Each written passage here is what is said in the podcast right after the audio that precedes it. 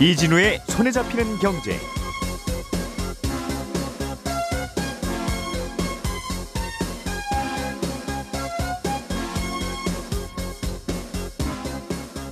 안녕하십니까, 이진우입니다. 십이월 삼십일일, 오늘은 한 해를 마무리하는 날입니다. 앞만 보고 달리던 시간을 잠깐 멈추고 돌아서서 올해에는 어떤 일들이 있었는지 한번 생각해보는 그런 시간을 가질 수 있는 날이기도 한데요. 그래서 저희 손에 잡히는 경제에서도 올해 나라 안팎에서 벌어진 다양한 일들 중에 아 이건 좀 특이했다 싶은 세 가지 이슈를 꼽아서 정리를 좀 해보려고 합니다. 아 그냥 올해 이런 일들이 있었구나 하고 생각하시면서 편하게 마음 편하게 들어주시면 되겠습니다. 십이월 삼십일일 금요일 손에 잡히는 경제, 광고 잠깐 듣고 바로 시작하겠습니다. 오늘의 뉴스를 프로파일링합니다. 평일 저녁 여섯시 오분 표창원의 뉴스 하이킥.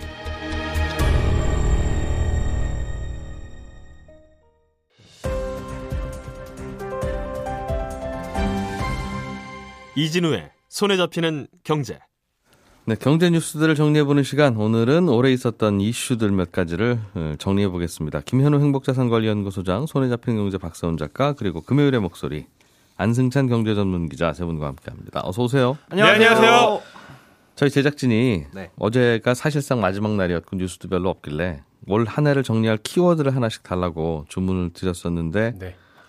오, 한 해를 정리하려다 보니까 굉장히 많으셨던 모양이에요. 아니, 뭐 원고가 평소에 한 두 배쯤 되는 거예요.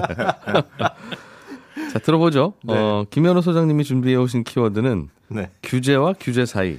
네, 그렇습니다. 주로 이제 규제 그러면 부동산 규제가 많았었죠. 예. 그리고 뭐 금융, 세제 이런 규제들이 나왔는데 그런 수많은 규제하고 규제 사이에서 많은 일들이 진짜 벌어졌던 것 같습니다. 이제 음. 시장에서는 그런데 이런 규제들이 나올 때마다 그 영화 인터스텔라 보신 분들은 아실 거예요. 대사 중에 우리는 답을 찾을 것이다. 늘 그랬듯이라는 말이 나오거든요. 예. 진짜 규제의 빈틈을 찾아서 요리조리 돈이 흘러가기도 하고요. 음. 때로는 뭐 엉뚱한 부작용도 생기기도 해서 예. 이런 것들로 인해서 뉴스들도 많이 나왔던 한 해 같아서 예, 예. 규제와 규제 사이라고 정해봤습니다. 어느 때보다 규제도 많았던 시기였고 또 그러다 예. 보니 부작용도 있고 또 말씀하신 대로 규제를 피해가는 네. 참 얄밉기도 하고 재밌기도 한 그렇습니다. 그런 현상도 있었어요.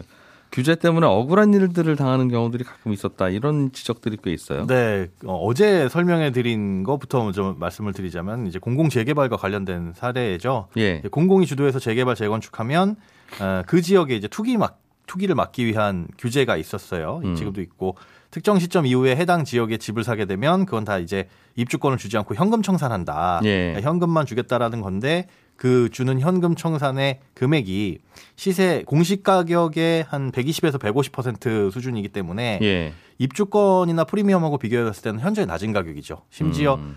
어, 내가 샀던 그 집값보다도 더 낮은 가격에 현금 청산이 될 수가 그럴 있는데 그럴 수도 있겠어요. 삼억짜리 네. 빌라 사고 한 이 년 갖고 있었는데 이억 오천에 현금 청산되고 뭐 그런 케이스도 있다는 거잖아요. 충분히 그럴 수가 있습니다. 그런데 음. 문제는 이게 재개발이 확정되기 전에 심지어 아무도 아무것도 모르는 상태에서 이미 그 지역에 집을 산 경우라고 하더라도 네. 재개발 발표가 나고 뭐 산 거는 그렇다 치더라도 근데 그게 아니라는 거죠. 예. 예전에 집을 샀는데 거기가 재개발이 됐더라. 그런데 음. 하필이면 어, 법에서 정한 시점 이후에 산 거다라고 한다면 청, 현금 청산 대상인데 이게 사실은 어, 이 재개발 대상이 되는 지역들이 상대적으로 낙후되어 있는 곳이잖아요. 집값이 예. 싼. 그래서 예. 비싼 아파트는 못 사고 조금 싼 쪽으로 눈을 돌려서 오래된 빌라 이런 거 사셔가지고 내 집 마련 하셨던 분들이 많이 계실 텐데 음. 앞으로 이제 공공에서 추진하는 재개발 재건축이 더욱더 활성화될 거란 말이죠. 예. 어, 지금부터 어떻게 보면은 이거는 문제가 음. 계속 생겨서 억울한 분들이 더 나타나지 않을까라고 하는 좀 걱정스러운 상황입니다. 수도권에서 얼, 어떤 때 이후에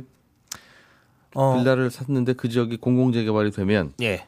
어? 이렇게 늦게 사셨어요? 뭐 이런 식으로 해서 청산되는 경우가 며칠이죠 그게? 어, 서울 같은 경우에는 이월 이십팔일인가로 기억을 하고요. 어. 제가 지금 정확한 날짜는 모르겠는데. 올해죠 예. 올해. 네. 음. 그리고 어, 정부에서 주도하는 재개발 같은 경우에는 예. 올해 유월 이십구일 이후에 소유권 이전 등기한 경우에 음. 그냥 집을 샀으면 그 지역이 어, 나중에라도 알겠어요. 재개발로 지정이 음. 되면 현금 청산 대상입니다. 그 정부가 이런 공공재개발을 서울 전역에서 할 텐데 예. 유월 이십구일 이후로 산 집은 현금 청산이니까 네. 사지 마세요. 라고 이제 발표를 해놓은 상태에서 슬슬 이제 공공재개발 지역을 구하고 있으니까 그렇죠. 문제는 요즘 사는 분이나 뭐 다음 달에 사는 분이나 이런 분들도 그 대상, 지역이 대상 지역이 아닌데 샀다가 나중에 대상 지역이 되면 맞습니다. 음, 그런 예. 문제가 생긴다는. 예, 집을 그렇게 생각해 보면 안 사는 게 답이 돼 버리는. 예, 어, 그렇게 돼 버리는 상황이 옵니다. 그래서 항상 저희가 아파트는 비싸서 못 사고 빌라를 사려고 하니까 이런 것 때문에 못 사고 그러면 네. 어떻게 하란 말입니까? 전세는 오르고 답이 안 나와서 문제라는 거죠. 예. 예, 규제로 인해서 예전에는 벌어지지 않았던 이례적인 상황들도 여러 개 좀 있었어요. 네, 이 금융권 대출 금리가 일 금융권보다 낮아졌던 음. 일이 있었는데요. 대출 총량 예. 규제가 있다 보니까 일 금융권에서는 이제 가산금리 올리고 우대금리 줄이고 하다 보니 점점점 금리가 올라갔고 음. 상대적으로 규제 영향을 덜 받은 이 금융권 같은 경우에는 어, 법정 최고 금리가 낮아지면서 이제 저신용자들한테는 상품을 판매하기가 애매해서였고 예. 어, 고신용자한테 상품을 집중하다 보니까 어, 그 카드론의 금리가 일 금융권 대출금리, 신용대출금리보다도 낮아지는 음. 이례적인 현상이 잠깐이지만 일시적으로 나타났었죠. 예. 고금리의 대명사가 일 금리, 일 금융권의 신용대출금리를 앞, 앞지르는 음. 낮아지는 일들도 있었습니다. 저신용자들한테 대출을 좀 많이 해주라 정부가 압박하니까 예. 은행, 뭐 카드사들은 다 저신용자들한테는 많이 해주려고 하다 보니 오히려 저신용자들의 그 인하폭도 커졌고요. 금리가 낮아지고 네. 그래서 차라리 신용등급을 낮추 어, 그, 오히려 낮춰야 나, 되다. 나쁘게 만들어버릴까 네. 하는 생각도 또 하는 분들도 있었던 것 같고. 네. 한도도 그런 경우가 있었죠. 음. 네. 다양한 꼼수들도 그러다 보니 많이 나왔어요. 네. 꼼수가 정말 많았는데 이거 정리하다 보니까 너무 많아가지고 많이 뺐습니다. 일단 대출 분야에서는 규제를 피해서 허점을 찾아가지고 우회 대출했던 예가 있었죠. 지금도 있는데요. 작년 십일월 삼십일일 이후부터는 신용대출을 일억 원 초과해서 받은 경우 규제 지역에서 일 년 내에 주택을 구입하면 신용대출이 회수가 됩니다.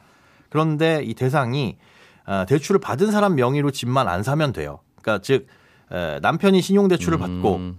아내가 아내 명의로 집을 사게 되면 그 신용대출은 회수가 안 됩니다. 그러니까 신용대출 받아서 집 사지 마세요라는 규제였는데 예. 남편과 아내는 그럼 남편이 받고 아내가 집 사고 네. 아내가 대출 받고 남편이 집 사고 이건 괜찮다? 그렇습니다. 지금도 네. 사실은 어, 구멍이라고 볼 수가 있는 허점이고요. 예. 또 부동산 쪽에서는 규제 요리조리 피하는 다양한 일들이 있어, 일, 일어났었는데 양도세하고 취득세 중과 피하기 위해서 공시가 일억 원 이하의 아파트 요게 이제 전국적으로 크게 오르던 일이 있었죠. 음. 그러니까 실수요자 보호를 위해서 공시가 일억 원 이하 아파트는 양도세라든가 취득세 중과 대상에서 제외를 했었는데 예. 그러다 보니까 일억 원 이하의 아파트 갭 투자를 해가지고 한 달 안에 뭐 단타치는 음. 어, 이런 일들도 발생을 했고요. 예.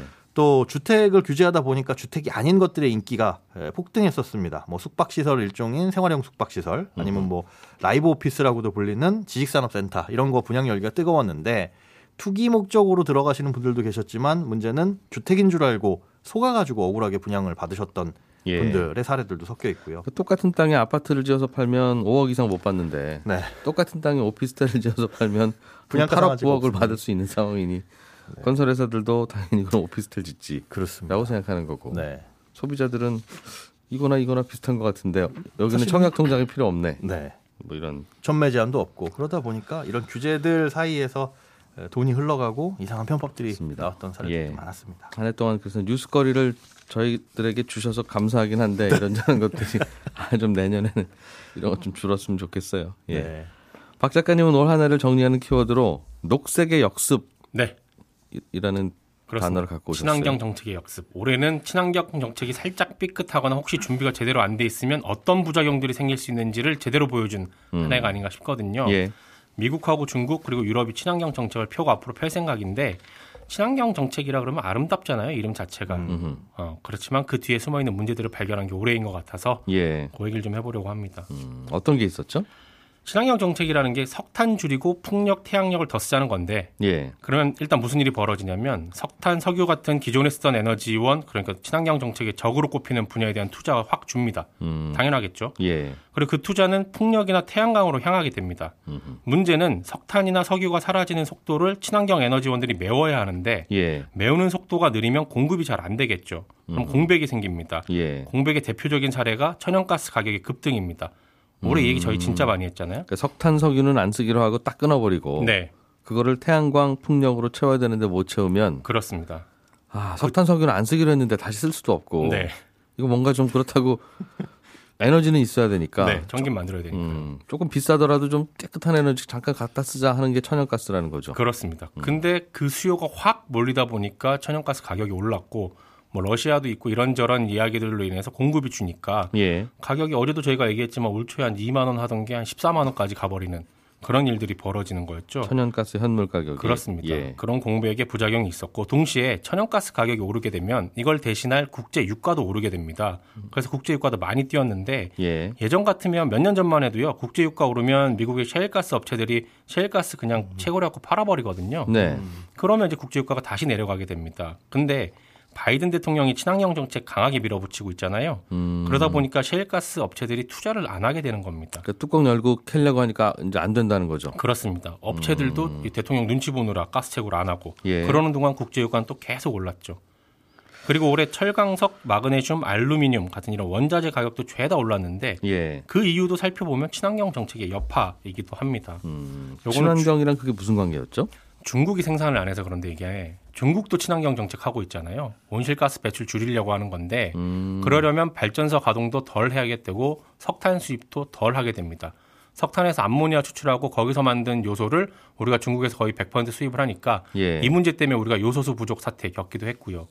발전소 가동 덜 하다 보니까 마그네슘도 생산이 잘 안 됩니다. 왜냐하면 마그네슘은 원석 재련하는데 전기, 전기를 많이 쓰거든요. 마그네슘 원석을 캐서 전기로 재련을 하는데. 그렇습니다. 그런데 음. 전력 사용 줄여야 하다 보니까 마그네슘 생산을 줄일 수밖에 없었고. 그래서 마그네슘 가격이 올라간다는 건가요? 그렇습니다. 그런데 아이러니한 건 뭐냐면 마그네슘을 사용한 알루미늄 합금이요. 자동차에 주로 사용이 되는데 예. 왜 사용하냐면 자동차 가볍게 만들어서 열비를 향상을 시키고 온실가스 배출을 줄이려는 거거든요. 음. 근데 마그네슘이 포함된 재료는요. 철로 만든 재료에 비해서 제조 과정에서 환경오염물질 배출량이 다섯 배 아. 더 많습니다. 가벼운 자동차를 만들어야 환경에 도움이 돼서 네. 가벼운 자동차를 만들려고 마그네슘을 쓰는데 네. 그 마그네슘을 만드는 과정에서 환경이 많이 오염이 된다. 그렇습니다. 그리고 알루미늄도 마찬가지로 생산이 줄었는데 음. 알루미늄도 전기차 경량화의 필수 원자재거든요. 예. 근데 친환경 정책 때문에 가격이 많이 오르고 공급이 달려서 음. 친환경 전기차 생산에 필요한 알루미늄 생산이 안 되는 그런 역설적인 상황도 벌어지고 이런 게 다 결국은 친환경으로 쓰는데 만드는 과정은 비친환경이라 네. 야 이거 계속 이렇게 만들어서 써도 되는 거야 그렇습니다. 하는. 그리고 친환경 정책 하려고 친환경 정책에 필요한 걸 못 만들게 되는 그런 아이러니한 상황들이 오래 벌어지기도 했었고 음. 가격만 오른 건 아니고요. 이 친환경 정책이라는 게 기업 양극화의 원인이 되기도 하거든요. 왜 그러냐면 예. 친환경 정책이라는 거는 결국은 정부가 기업들한테 자 예전보다 친환경 설비 더 갖추세요 라고 요구하는 거거든요. 그렇겠죠. 그런데 그러려면 돈이 있어야 됩니다. 돈은 주로 대기업이 있습니다. 중소기업들은 친환경 설비 갖추기 어렵게 됩니다. 예. 그러면 친환경, 친환경 정책을 강하게 밀어붙일수록 대기업은 살아남고 중소기업들은 도태되거나 망할 수밖에 없습니다. 친환경 설비를 살 돈이 없으니까. 그렇습니다. 예. 그렇게 되면 역설적으로 친환경 정책이 성공적이 될수록 양극화는 커지고요.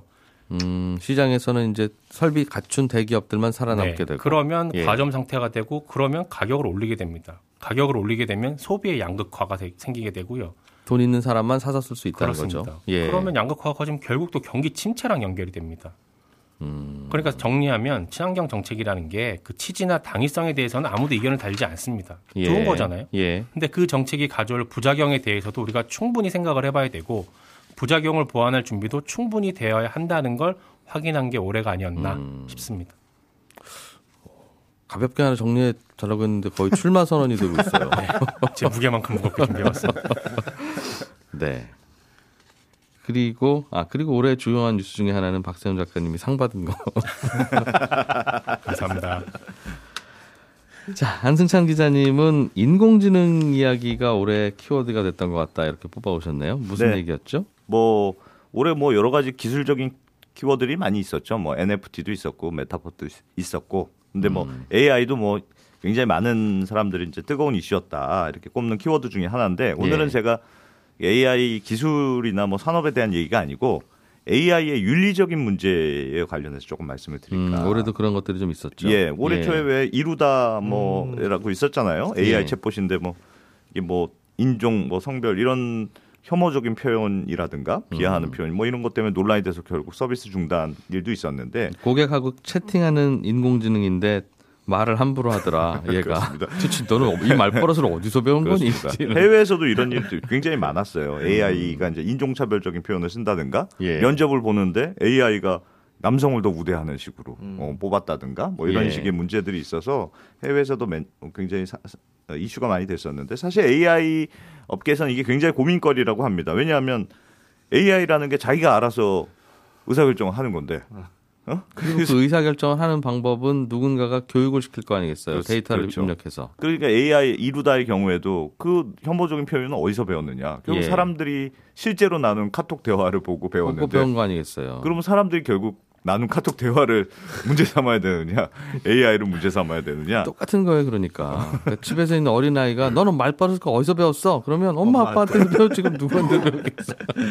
이, 이런 문제가 제일 이제 고민거리가 자율주행과 관련된 에이아이인데, 자, 왜냐하면 이거는 선택의 문제가 죽고 사는 문제와 관련될 음, 수 이건 있어서. 이건 배우는 게 아니라 먼저 입력을 해둬야 된다는 거죠. 그렇습니다. 그래서 예. 기준을 만들, 어떤 기준을 만드는가가 문제인데, 미국의 엠아이티에서 굉장히 재미있는 연구 결과를 발표한 게 있어서 이걸 오늘 좀 소개드릴까 하는데, 예를 들어서 가정을 이렇게 하는 거예요. 실험을. 빠른 속도로 차를 타고 있는데 예. 어, 차 안에는 세 명이 있어요. 음. 그리고 길 거는 사람이 세 명이 있어요. 근데 차 안에 세 명, 행인이 세 명. 행인이 세 명. 예. 근데 이제 행인은 노인들이고 네. 차 안에 있는 사람은 젊은 사람들이에요. 예. 그래서 이게 멈출 수가 없는 상황이어서 치고 가거나 아니면 자기가 옆으로 가면 낭떨어지거나 음. 둘 중에 한 명은 죽어야 되는 상황인데 예. 이럴 때 어떤 식으로 에이아이가 반응해야 자연적. 올바른 결정이냐. 음. 이게 나라들마다 다르다는 거죠. 그러니까 실제로 노인을 구해야 된다. 젊은 사람을 희생하더라도. 이렇게 아. 대답한 사람은 대부분 아시아 국가들입니다. 일 위가 대만, 이 위가 중국, 삼 위가 한국, 사 위가 일본 이런 식이에요. 아, 그러니까 그 상황에서 네. 설계를 어떻게 해야 되겠습니까? 라고 물었더니 네. 차가 왼쪽으로 꺾어서 낭떠러지로 떨어지더라도 노인을 구해야 된다. 그렇죠. 그게 이제 아시 아무래도 뭐 연장자에 대한 배려 이런 게 아시아 국가들이 높으니까 그런 거고 예. 아니다. 그냥 노인 희생하더라도 그냥 밀고 나가야 된다. 음. 이렇게 대답한 나라가 일 위가 프랑스, 이 위가 그리스, 삼 위는 캐나다, 사 위는 영국 이런 식으로 나왔어요. 그러니까 조금 개인적이 개인주의적인 문화 강한 나라가 아무래도 그런 음, 것 같은데. 이건 설문조사를 누가 했느냐에 따라서 답이 다를 것 같은데요.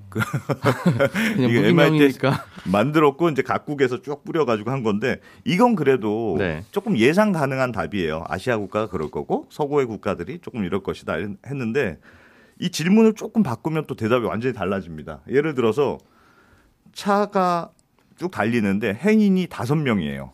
음. 그럼 내가 지나가면 다섯 명이 죽는 거예요. 근데 예. 차를 급하게 꺾으면 다섯 명은 살리는데 그 옆에 있는 엉뚱한 사람이 한 명이 죽는다. 아하, 아하. 그런 경우에 예. 제가 쭉 밀, 옆으로 돌리면 숫자는 죽일 수 있지만 음. 줄일 수 있지만 희생자의 숫자는 줄일 수 있지만 갑자기 엉뚱한 사람이 죽는 상황이 됐는데 예. 그러면 차를 꺾어야 되느냐 아니면 그대로 가야 되느냐 음. 이거에 대해서는 이것도 동서양이 다, 답이 달랐습니까 이것도? 이것도 동서양이 달랐습니다. 어. 이거는 어떤 식으로 나, 나왔냐면 차를 돌리더라도 엉뚱한 사람을 살리는 게 더 중요하다. 이게 서구 국가들이 많아요.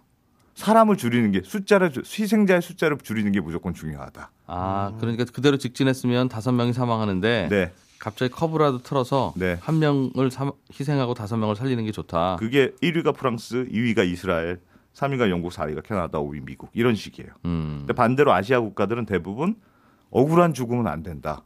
이게 훨씬 많습니다. 음. 특히 그 대답의 일 위가 일본이 일본이 굉장히 여기가 높았고 음. 이 위가 대만, 삼 위가 중국, 사 위가 한국. 우리나라도 억울한 그냥 차라리 밀고 가는 게 낫다는 식이 좀 더 많았어요. 아, 그러니까 특히 일본의 경우는 재밌는 게 예. 노인을 지켜야 된다는 문제에 대해서는 조금 높지만 사 위였는데 음. 엉뚱한 사람 문제에 대해서는 굉장히 예민하게 일 위로 어, 나온 게 이게 나라마다 또 다른 거죠. 음. 이게 제일 눈길을 끄는 게 첫 번째 가정, 질문을 다시 바꾸는 거예요. 첫 번째 가정이 차 안에 타고 있는 사람 세 명, 길 가는 사람 세 명이었잖아요. 예. 노인과 젊은 사람이라고 질문을 줬잖아요. 근데 노인과 지, 젊은 사람이 누가 누워있는지 누가 젊은 사람이었죠? 길 건너가는 사람이 노인, 예. 차 안에 탄 사람이 젊은 사람. 젊은 사람. 그런데 예. 그렇게 질문을 안 주고 똑같은 세 명, 세 명인데 음. 누군가 세 명은 죽어야 돼요. 네. 근데 그냥 길 건너가는 사람 세 명, 차에 탄 사람 세 명. 네. 그러면 내가 차에 탄 사람이 죽는 게 낫느냐. 예. 그냥 치고 가서 길 건너 가는 사람을 죽이는 게 낫냐. 노인이란 얘기를 안 하면. 노인 젊은 얘기를 하고. 이럴 때는 나라별로 완전히 다르게 결과가 나옵니다. 이건 동서양의 차이가 없고. 아. 이건 어떻게 나왔냐면 예. 일본이 압도적으로 길 건너가는 사람을 지켜야 된다. 내가 죽더라도. 남에게 피해를 주면 안 된다. 안 된다. 그게 야. 일본이 가장 높게 나왔고 이 위는 아시아 국가가 아니고 노르웨이. 삼 위는 싱가포르, 사 위는 덴마크, 오 위는 핀란드. 이래, 말씀하셨던 그 나라들이 네. 공동체 의식이 굉장히 강한 나라예요. 그렇습니다. 예. 그러니까 아무래도 이게 이게 동, 아시아냐 서양에 따라 다르 아니 그런 문제가 아니고 공동체 의식이 굉장히 중요한 나라가 어쨌든 보호자를 보행자를 아. 보호해야 한다는 의식이 강한 거고, 반대로 그냥 밀고 가야 된다는 압도적인 일위는 중국이에요. 제일 솔직한 나라인가요? 예, 일 위가 이 위가 에티오피아, 삼 위가 대만, 사 위는 프랑스 이런 식으로 나왔거든요. 야. 여기는 공동체보다는 하여튼 자신의 생명이 중요하다. 뭐 이렇게 이제 특이한 경우인데, 앞으로 엠아이... 전 세계에서 인공지능 자동차가 나오면 네. 어, 어느 나라에서 만든 자동차인지에 따라서 행인들은 네. 조심해야 될 수도 있고. 그래서 윤리적인 문제가 뭔가 기준을 만들어야 되는데 나라마다 예. 이렇게 다르면 어떻게 만드느냐 고민이 많다. 뭐 그렇겠네. 이런 논란들이 좀 있어서 연말이니까 한 해를 돌아보고 나는 선택이 어땠나 생각해 보면 좋을 것 같아서 가져왔습니다. 저는 열한 시 오 분에 다시 오겠습니다. 이진우였습니다.